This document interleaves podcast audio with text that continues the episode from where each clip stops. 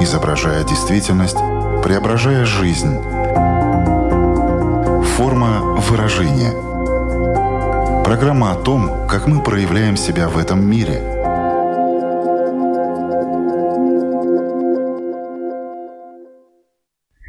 Здравствуйте! Меня зовут Александра Плотникова. В эфире Латвийского радио 4 программа «Форма выражения». Приветствую вас также, если мы встретились с вами на одной из крупнейших платформ подкастов. Стыдно признаться, это довольно распространенная фраза. Хотя, думаю, в целом люди редко говорят, редко признаются в том, что им стыдно. Почему? Так и хочется продолжить, что в этом стыдного. Но прежде всего, конечно, нужно понять, что из себя представляет стыд, что является его спусковым механизмом, почему в одной и той же ситуации одному человеку будет стыдно, а другому совершенно нет. В чем выражается стыд и какая его дозировка может быть для человека по-настоящему опасна? И, конечно, важно разобраться, что делать, когда стыд поглощает тебя и отравляет качество жизни. Сделаем это вместе с экспертом программы. Знакомьтесь, это украинский клинический психолог и супружеский психотерапевт, член Международной ассоциации эмоционально фокусированной семейной терапии Дарья Миленчук. Сейчас Дарья находится в Риге и является волонтером молодежной организации Young Folks. Дарья, здравствуйте. Здравствуйте, Александра. Форма выражения.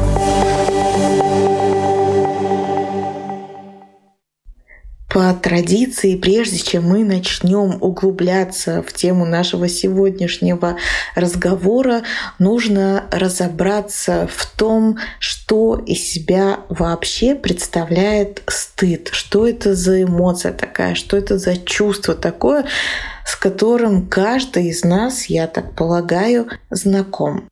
Что такое стыд? Это в первую очередь вторичная эмоция, которая порождена миксом других эмоций, первоначальных. Что у нас является первоначальными? А если мы возьмем ребенка до пяти лет, да, у которого еще нет понятия каких-то социальных норм, правил поведения в обществе, иерархии, но у него есть базовый набор эмоций, то есть радость, гнев, удивление, э, горечь и так далее. Стыд — это то, что у нас формируется в миксе этих всех эмоций. То есть, когда мы злимся и испытываем горечь, нам может стать стыдно, когда мы испытываем вину, когда нам, может быть, за кого-то или даже за себя мы испытываем радость, и при этом нам стыдно. А, то есть это вторичная эмоция. Стыд — это приобретенное мнение о самом себе. То есть если нас поместить вне социума, у нас не разовьется чувство стыда. Да, это чувство, которое помогает нам контролировать общество. Также стыд у нас является маркером травмированности. То есть чем более травмировано общество, тем больше стыда в нем присутствует. Потому что другим еще проявлением стыда и обозначением стыда является стыд как проявление аутоагрессии. То есть что такое аутоагрессия? Это форма гнева по отношению к себе. Человек может долгое время порицать себя за то, что он нехороший, что его недостаточно. Может даже казаться, что это приносит хорошие слады, а, но это всего лишь причиняет вред, и от этого лучше не становится, и в итоге вот это вот идет э, самобичевание и доходит до какой-то крайней точки, где уже становится страшно себя проявлять, страшно общаться, страшно заводить какие-то новые контакты, выходить в общество, просить о чем-то, потому что за все становится стыдно.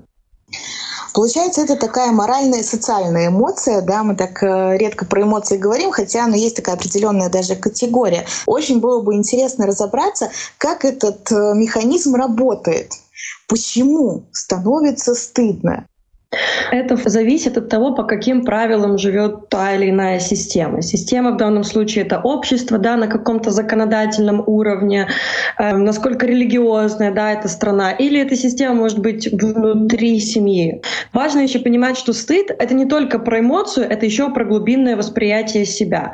То есть стыд — такая эмоция, которая возникает в моменте. Мы что-то сделали, нас в моменте поймали за это, ну, допустим, сделали что-то там, крали конфету в магазине. Через час мы выходим и встречаем кого-то другого, кто говорит, что да ничего страшного, это там всего одна конфета, со мной вообще такое было. И у нас как-то эта эмоция может исчезнуть, да. То есть она происходит в моменте. Что еще важно понимать, что стыд — это чувство, которое возникает, когда мы потеряли связь с другими людьми. Оно еще также возникает в моменте возбуждения, да, то есть, например, нам очень радостно, да, или как-то привлекает себе внимание, или еще что-то. И если в этот момент мы не получаем должной поддержки от э, общества, да, а среды, в которой мы находимся, например, мы пошутили шутку, люди не посмеялись, и нам становится стыдно. То есть мы теряем связь с окружающими. Как это формируется в детстве? Это может выглядеть как попытка поддержки от родителей. Например, ребенок говорит, мама, посмотри, я там что-то сделал, я там что-то нарисовал. И при получении нулевой реакции или, что еще хуже, да, там негативной реакции со стороны матери или любого значимого взрослого в детстве ребенка, таким образом зарождается стыд. То есть потеря контакта из-за того, какой я или как я сам о себе думаю. Таким образом, например, из этого истекает, что в будущем ребенок, подросток, там уже взрослый, ему, например, будет стыдно проявляться, потому что он никогда не получал нужного отклика или еще хуже, его стыдили, да, или не стыдили, а как-то негативно реагировали на его проявление личности. Таким образом, человек вырастает, и ему стыдно быть громче других, ему стыдно э, тянуть на себя внимание, ему стыдно проявляться, ему стыдно говорить о своих желаниях.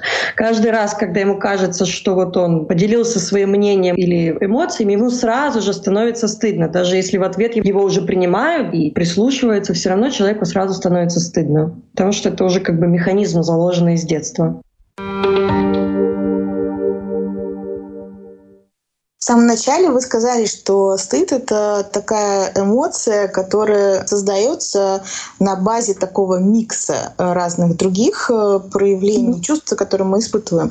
А еще вот хочу предложить поговорить о стыде не только как о таком миксе, а о стыде как о ширме. Что скрывается за чувством стыда? Стыд очень легко перепутать с другими эмоциями, то есть его не всегда можно распознать. Очень часто его путают с чувством вины, очень часто стыд может быть вызван или замаскирован тревогой, повышенной тревожностью. Важный аспект стыда — это то, что стыд блокирует действие, лишает человека возможности что-либо изменить. То есть, с одной стороны, например, мы еще ничего не сделали, но мы там лежим и думаем, было бы классно пойти и, не знаю, выступить э, с какой-то лекцией, да, а потом появляется тревога, да, что, о боже мой, а вдруг мне не получится, а вдруг будет недостаточно информации, а вдруг никто не придет, а вдруг меня засмеют, а вдруг, а вдруг, а вдруг. И пока мы тревожимся, нам уже в процессе мы представляем, переживаем эти ситуации, нам уже становится стыдно, да, наперед, и мы думаем, да ничего я не буду делать, зачем мне в это погружаться, потому что стыд — это самая тяжело переносимая эмоция. Стыд также формирует внутреннее ощущение себя недостаточно хорошим, непривлекательным, не заслуживающим любви, недостойным любви. То есть обычно люди, у которых очень много стыда, если они что-то делают, это для того, чтобы им нужно получить оценку, подтверждение сразу же, да, им нужно получить эту валидацию своих действий. Все, что они делают, направлено на то, что нужно заслужить любовь, внимание и так далее, иначе их очень легко спугнуть. Продолжая эту тему, я вот просто готовилась э, к нашей беседе и нашла еще такое определение, как ложный стыд. То есть, э, получается, это такой стыд без объективной причины. Это когда ты э, чувствуешь какое-то несоответствие разным требованиям, и тебе кажется, что ты испытываешь стыд, Смотрите, для возникновения стыда это вот самое важное. А что еще отличает стыд от всех других эмоций? Для возникновения стыда нужны реальные, а иногда вот даже там да, предполагаемые свидетели того, за что стыдно. Если ты находишься в лесу, и ты, допустим, один, и ты, допустим, что-то там сделаешь, я не знаю, выбросишь э, бумажку и решишь ее не подбирать, ты можешь испытать внутреннее чувство какого-то дискомфорта, то есть борьбы моральных ценностей, да, в зависимости от твоего воспитания. Но если ты в лесу и некому тебя за это именно пристыдить, если не, не проходит мимо человек и не говорит, боже мой, что ты делаешь? Да как так можно? Где тебя воспитывали? Кто тебя учил? Тогда мы испытываем стыд. То есть нам всегда для стыда важно иметь вот эту вот аудиторию, да.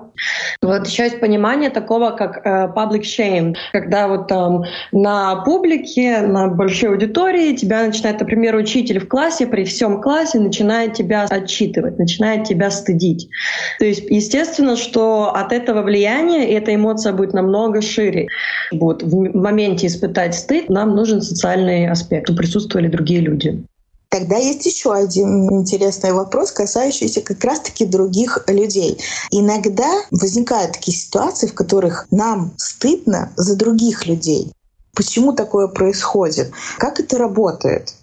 Да, э, испанский стыд, мы сейчас о нем говорим.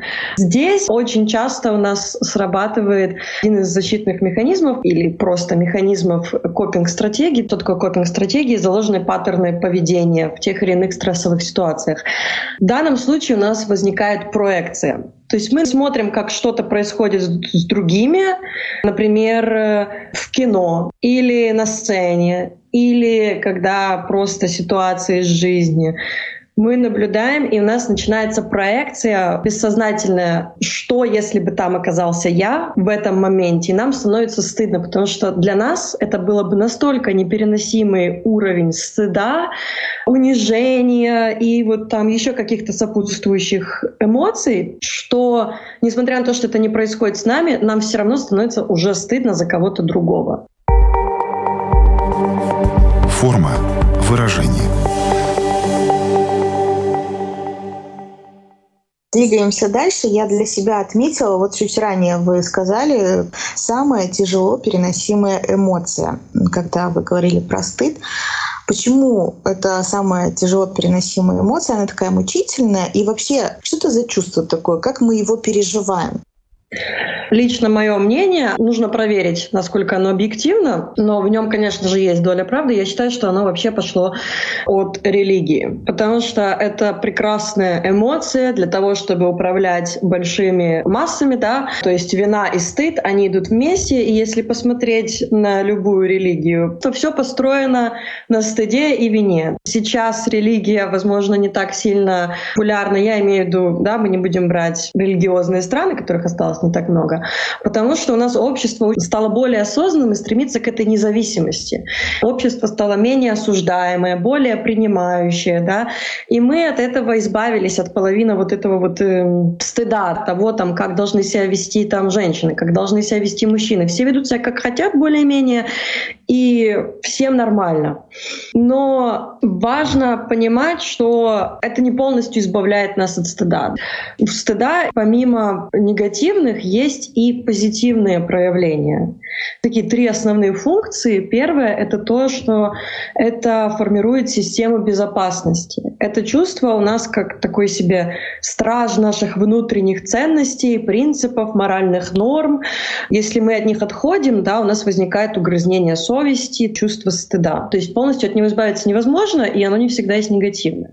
Вторая функция — это то, что у нас как бы такой комфорт в отношениях. Здоровое чувство стыда, оно важно для поддержания гармонии и такого мира внутри отношений.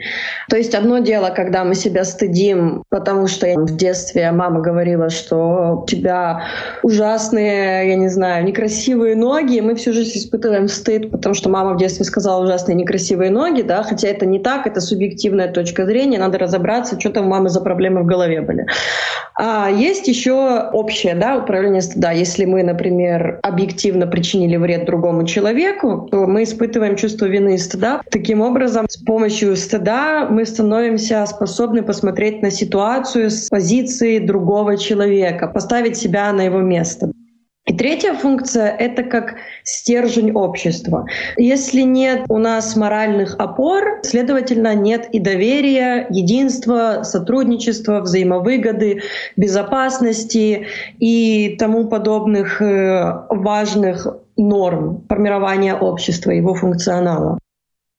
Это, кстати, очень интересно, что вы заговорили про здоровое чувство стыда, потому что у меня тоже возник вообще вопрос, э, есть ли вот э, что-то здоровое в этом? Да, есть, но здесь сразу напрашивается следующий вопрос, сколько вообще длится чувство стыда в том плане, что, ну, как долго оно остается здоровым, какая-то ситуация произошла, тебе в этот момент э, стыдно, но оно довольно быстро проходит. Тут вопрос тоже, что такое довольно быстро, но есть же такое чувство, которое тебя постоянно будет преследовать, отравлять управлять себе жизнь. Вот где то грань, когда довольно быстро можно с этим совсем справиться, и где-то, возможно, это даже здоровое чувство стыда, когда оно перетекает уже совсем нездоровое, что является такими признаками, симптомами, маркерами, которые могут на это указывать, что это уже перебор.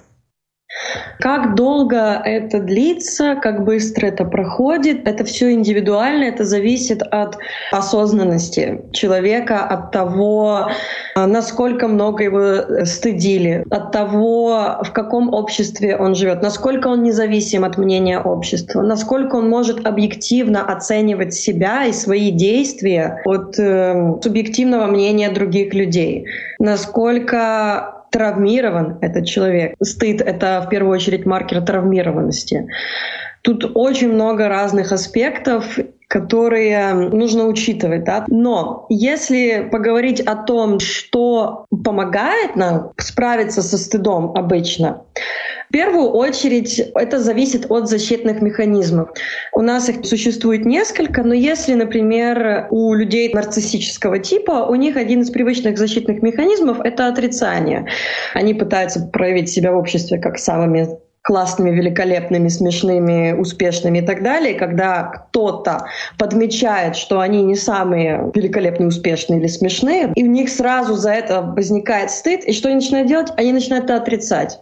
Они начинают говорить, да, откуда тебе там знать, да, я э, лучше знаю, да, и вообще это не твое дело, вообще кто ты такая, или такой, чтобы вот это мне тут судить, ты вообще чего добилась, ну вот и так далее и тому подобное, да, идет сразу нападение, отрицание. То есть таким образом вот эта эмоция стыда блокируется. Другие люди могут использовать такой прекрасный защитный механизм, как рационализация. Таким образом, мы пытаемся придумать, так сказать, рациональные оправдания тому, что произошло или что может произойти. Рационализация работает по принципу, есть такая древнегреческая басня, где лисица, в общем, не могла долго допрыгнуть до ягод на дереве, потом решила, что да и вообще они не соспели еще эти ягоды, и не так сильно хотелось, развернулась и пошла. И вот так работает рационализация. То есть тебя начинает стыдить, и ты начинаешь быстро придумывать, как избавиться от этого чувства. Например, находясь в обществе друзей, рассказываешь какую-то историю и получаешь э, не ту реакцию, которую рассчитывал. Тебе становится сразу стыдно, но ты такой сразу думаешь, ой, они-то, в принципе, не знают всех деталей, вообще, на самом деле, я правильно поступил, и вообще просто не было других вариантов. Ну, то есть начинается придумывание причин, почему так или иначе то, что произошло, это было правильно. Таким образом, это помогает людям так или иначе быстрее проживать эту эмоцию стыда. Есть еще другой аспект, что ты получаешь другое публичное или какое-то весомое мнение да, от другой аудитории. И таким образом это чувство стыда, оно уменьшается, заглаживается или вообще исчезает. Потому что ты понимаешь, что да ничего и не так страшно. Да? На чашу весов становится другое противоположное мнение. Ну, естественно, есть еще состояние, да, люди, которые настолько травмированы, настолько их жизнь строится на этом чувстве стыда, вот оно тянется прям шлейфом. Важно понимать, что может, конечно, стыд иметь другие проявления, например, телесные, да, когда нас начинает бросать в дрожь, когда у нас начинает сжиматься в груди. Это может пробуждать такие вещи, как э, психосоматическую астму, да, когда мы начинаем задыхаться, когда происходят панические атаки, нарушение сна, кошмары и так далее и тому подобное. Что с этим делать? Естественно, нужно идти в психотерапию. Мы обращаемся к специалисту, когда в нашей жизни что-то происходит такое, что мешает нашей рутине повседневной. Когда происходит что-то такое, что мы понимаем, что дальше так жить невозможно. То есть неизвестно, как нужно еще, но понимаем, что так уже жить невозможно. Да? То есть, например, когда что бы то там ни было, да, какое-то поведение, какое-то чувство, какая-то эмоция, что-то происходит, что не дает нам работать, жить, спать, строить взаимоотношения с людьми, или еще что-то, да, если в данном случае мы говорим про стыд, если человек настолько стыдно, что ему снятся кошмары по ночам, он не может спать, или ему настолько стыдно, что он не может вступить ни в какие отношения привычные процессы жизни, банальные такие, которые э, потребности наши, они становятся огромной проблемой, и невозможно дальше так жить. Это вот та точка невозврата, да, когда мир разделяется на до и после. Тогда мы обращаемся в психотерапию, тогда мы обращаемся к специалисту. Я всегда вот призываю, когда мы замечаем минимальные какие-то усугубления проблемы, да, и вообще какую-то проблему, желательно сразу обратиться в психотерапевт. Вы можете сходить на одну психоконсультацию, консультацию, понять, что, а может, оно надо, и, то есть не обязательно это должна быть годовая терапия. Да, это один из таких мифов, которые важно все-таки развенчивать, потому что это и удерживает, я думаю, многих от того, чтобы обратиться к специалисту. Им кажется, что для этого нужно будет потратить, возможно, годы психотерапии. Да, вполне вероятно, что так и будет, но порой это можно все решить за более короткие сроки, поэтому обязательно нужно обращаться за помощью и дальше уже разрабатывать свою какую-то схему терапии. И они настолько индивидуальные, что тут э, никто никогда не скажет, сколько это займет времени, но не всегда это занимает так много, как может показаться. Ну, я хочу воспользоваться моментом и обратиться к специалисту сразу прямо сейчас. Мы озвучили чуть ранее такие типичные реакции людей на стыд. Все можно обозначить э, одним глаголом. Люди стараются избавиться от чувства стыда, потому что в нем находиться неприятно, хочется как можно быстрее, чтобы оно исчезло, закончилось и так далее. Это наши типичные реакции. А если с точки зрения специалиста с точки зрения осознанности. Что нужно было бы делать э, во благо себя, чтобы это чувство проживать, а не бежать от него и не избавляться, потому что порой эти способы, они и помогают, но насколько они экологичны, например, по отношению к себе. То есть есть ли какая-то рекомендация, что можно делать, если вы испытываете чувство стыда, можете в этот момент это зафиксировать, а дальше что? Вы сказали, что важно проживать вот это чувство стыда и состалкиваться с ним, потому что есть еще противоположная сторона, когда это вытеснение стыда, это бесстыдство. То есть одно, когда он живет с этим чувством стыда, оно его везде преследует, ему там за все стыдно, поэтому он старается жить по каким-то правилам, чтобы ему никогда не было стыдно. Но когда человек настолько непереносимо с этим стыдом, что он просто его отрицает и говорит, у меня нет никакого стыда, э, на бессознательном уровне вообще вытесняет эту эмоцию. Это такие две крайности. Что нужно делать? Первый шаг всегда — это осознание своего стыда. Не убегать от этого чувства, да, а вот прям осознать его. И это важно на любом этапе работы с любой эмоцией, любой травмой, любым чувством, любыми какими-то проблемами. Да? Первый шаг — это осознание проблемы. И нужно понимать, что стыд токсичен только тогда, когда мы сами себя изолируем от связи, да? то есть от того, почему это произошло, и начинаем себя осуждать. Вот почему, да, у нас часто возникает стыд, например, там, я вот что-то сделал, и, боже мой, мне так стыдно. Мы не думаем о том, что все люди ошибаются, да, всем людям может быть стыдно. Кто-то делает презентацию на работе, и он случайно включил не ту презентацию или не тот слайд попался, и сразу стыдно, потому что, типа, ой, это же что-то там вообще не то, что я запланировал, от меня ожидают другого, сейчас меня начнут осуждать, или вдруг они посмеются, или еще что. Нужно сразу понимать, ну ничего, такое происходит со всеми, случилось и случилось, да, то есть важно не изолировать себя, а понимать, что ты такой же, как и все остальные в аспекте проблемы, да, то есть когда мы это осознаем, стыд уменьшается.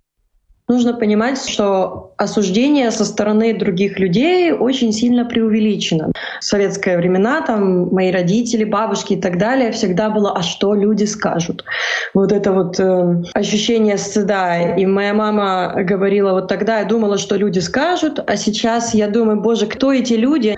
Мы очень сильно преувеличиваем значение того, что люди о нас думают, да, а на самом деле всем как бы все равно. Потому что у каждого есть свои заботы, свои дела, дела, свои проблемы, и никто не будет думать о вас сутками и часами, о том, как вы где-то там совершили какую-то оплошность или оговорились, или как-то там на смех себя выставили, или еще что-то. То есть важно осознать вот эти вещи и осознать свой стыд. Второй шаг — это выяснить, кто навязал вам это убеждение. Например, я плохо одеваюсь, я недостаточно хорош, там, я нищеброд. А, например, нам очень часто стыдно признаваться, что у нас нет денег. Это не характеризует тебя как хорошего человека или нехорошего, успешного или неуспешного. Это не делает тебя лучше или хуже, это просто такой момент в жизни. Но почему-то нам очень стыдно признаваться очень часто, что вот не хватает денег на что-то. Откуда это вообще идет? Кто мне это говорил? Какие ассоциации в мозгу? Да? Может, родители постоянно стыдились этого или что-то говорили такое, что последовало нашей такой установке в голове. И третий шаг Последний — это оспорить эти убеждения. То есть подумать, да, рационализировать, с чем вы согласны, а с чем вы не, не согласны. Таким образом отшлифовать свою позицию по поводу стыдных и нестыдных вещей. То есть подумать, насколько это вообще объективно. То есть если мать в детстве сказала, что ты у нас там некрасивая, а при этом да, за ребенком, который вырос, да, и стал женщиной, может ухаживать миллион мужчин, и люди дают комплименты, клиенты там на работе, друзья постоянно, да, отмечают там, ой, у тебя такие густые волосы красивые или там еще что. И человек вот настолько будет э, глух к этому всему, пока вот он не дойдет до вот этого третьего шага и не начнет задумываться и вспоминать какие-то в противовес убеждения, то есть стоп, мне вообще-то вот в детстве говорили так, а если подумать, за последние 10 лет мне все говорили обратное. Так насколько это объективно, насколько это правда, насколько я могу полагаться на это мнение стыда и осуждения, которое, на эту установку, которая заложена мной с детства. После выполнения всех этих трех шагов да, мы начинаем относиться к себе с меньшим перфекционизмом. То есть мы начинаем принимать свое несовершенство, учимся принимать себя таким, какие мы есть. Без социальных масок, да, которые мы там должны предъявлять миру, чтобы быть принятым. А вот я вот такой, и мне за это не стыдно, и так бывает, потому что я такой, ты вот такой, и ты вот такой, и мы все разные, но при этом мы все можем оказаться в какой-то смешной, неловкой ситуации, и это не страшно. Так бывает. Форма выражения. Это, видимо, то, чему как раз-таки должны пропитывать жизнь маленького человечка, его родители или другие значимые взрослые. Но почему? Мы, с одной стороны, знаем, что это чувство очень неприятное, то есть мы все его испытывали, да. Почему же люди стыдят других людей так настойчиво? Какую потребность они в этом реализовывают? О чем эта история? Это история скорее о личной травмированности человека, да, что он может себе позволить и что не может. Если человек сам не может себе ничего позволить, Например, человек не может позволить себе проявляться в силу каких-то своих причин. Бабушка стыдит мать, да, или отца, отец стыдит своего ребенка, ребенок там вырастает в подростка, начинает по этому принципу стыдить там всех своих друзей, и вот эта вот череда вот этого стыда идет. Почему это идет? От собственной неполноценности. То есть, когда мы нечестны с собой, когда мы испытываем злость, вот эта вот аутоагрессия, да, за то, что мы можем себе чего-то позволить, что может себе позволить другой. Да, очень часто еще стыд идет вместе с завистью. Например, мы не можем себе признаться в том, что мы чего-то хотим, и мы не можем пойти в сторону, начать двигаться в сторону этого желания. Но мы видим, как кто-то другой этого добивается. Мы начинаем завидовать, да, и что мы делаем? Мы начинаем накидываться на этого человека кто-то мечтает поступить в университет за границу, мечтает об этом годами, но ничего не делает не хватает мотивации, не хватает веры в себя, низкая самооценка, кажется, ой, да куда мне там лезть, да, еще родители начинают говорить, там, куда ты поедешь, какой университет, оно тебе надо, сиди вот здесь, не рыпайся. Ну, то есть человек, вот он мечтает, но он ничего к этому не предпринимает, этот э, человек видит, да, как его подруга поступает вот так с легкостью. А знаешь, я тоже хочу поехать учиться за границу, и через год отправляет себя туда учиться. Или начинает подготовку к экзаменам, начинает сдавать эти экзамены, тогда что? Проявляется внутреннее чувство зависти и злости и злости в данном случае на себя, но мы не распознаем эту злость. Злость на себя, что вот а, она так может, а я так не могу. Почему я не могу? Почему я не займусь этим, да? И вместо этого, вместо того, чтобы определить эти чувства, определить их причины, истоки, собраться с мыслями, принять себя, да, пожалеть, э, отпустить, понять, чего не хватает, начать двигаться по этому пути, нет. Этот человек будет продолжать ничего не делать и мешать своей подруге, да будет стыдить, будет говорить, да куда ты там тоже поступишь, ой, да что ты начинаешь, ой, да, конечно, ты сдашь тот экзамен, не выдумывай, и так далее и тому подобное. И, как я говорила, чем более травмированное общество, чем более оно несчастно, тем более в нем будет стыда. Почему родители стыдят своих детей? Ну, в первую очередь, таким образом ребенок учит нормы поведения в обществе, да. Ну, не так пристыдить, чтобы, конечно, там его наругать, как-то травмировать, а я имею в виду, вот мы сейчас визуализируем здоровые отношения, да, здоровую семью, здоровый стыд где таким образом ребенок учит, ага, ну, наверное, нельзя такое делать. Другое дело, когда родители начинают прививать нам чувство вины и стыда для того, чтобы управлять нами и контролировать пользуясь своим авторитетом якобы взрослого родителя, я вот так сказал, значит, мое слово закон или какое-то поползновение в сторону вызывания чувства вины. Например, родитель там говорит, да ты мне даже стакан воды не принесешь в будущем, на тебя вообще рассчитывать невозможно. Да, когда мы, допустим, 10 раз э, из 11 помогли родителям, а на 11 сказали, что у нас там планы. И начинается начинается вот это вот, да на тебя никогда невозможно положиться, да как ты смеешь. Манипуляция идет чувством вины и стыда. Здесь уже зависит от того, насколько человек э, осознанная личность, насколько он будет на это вестись. Естественно, дети ведутся на это на сто процентов, да, потому что ну, они не знают другого примера. Это уже сложнее манипулировать взрослым человеком, более состоявшейся личностью. Наша программа подходит э, к концу. Мне кажется, что мы сегодня обсудили очень много и поговорили о том, что из себя представляет стыд, какие функции он выполняет и где та грань между здоровым и совсем нездоровым э, чувством стыда и насколько манипулятивным э, все это может быть. И в том числе рассказали, что каждый из слушателей может делать для того, чтобы, ну, если совсем не помочь себе, хотя бы минимизировать вот этот э, побочный эффект от стыда. Но, в принципе, прозвучало очень много информации. Я напомню всем, что сегодня вместе с нами была клинический психолог Дарья Миленчук. Резюмируя все то, что мы сегодня обсуждали, хочется ли еще какую-то мысль отдельно прям выделить, ну или просто что-то пожелать нашим слушателям?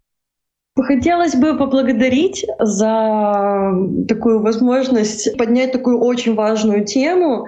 Главное всегда помнить, что стыд — это очень манипуляционная эмоция, которая а, сформирована социумом. То есть это важно и полезно, да, как мы уже говорили, иметь чувство стыда, иметь критическое мышление, но в то же время важно понимать, что там как бы всегда нужно половину отнимать, да, когда мы испытываем стыд. И помнить, насколько рационально в данный момент эта эмоция и мои мысли, да, и моя тревога. Благодарю вас за этот разговор. Та еще задачка, этот э, стыд, но мы дали все инструменты, как э, решить это уравнение. И тут уже, конечно, все зависит от того, насколько человек э, хочет заниматься решением этих задач. Главное, что это возможно. И если сами не справляетесь, то еще раз напоминаю, пожалуйста, обращайтесь за помощью к специалистам. Эта помощь может быть оказана даже в более сжатые сроки, чем вам может может казаться на первом этапе. Я, Александра Плотникова, прощаюсь с вами ровно на одну неделю. Встретимся на радиоволнах или на крупнейших платформах подкастов Apple, Spotify, Google. Выбирайте место встречи. Хорошей вам недели. Пока-пока. Отражая время, изображая действительность, преображая жизнь. Форма выражения – Программа о том, как мы проявляем себя в этом мире –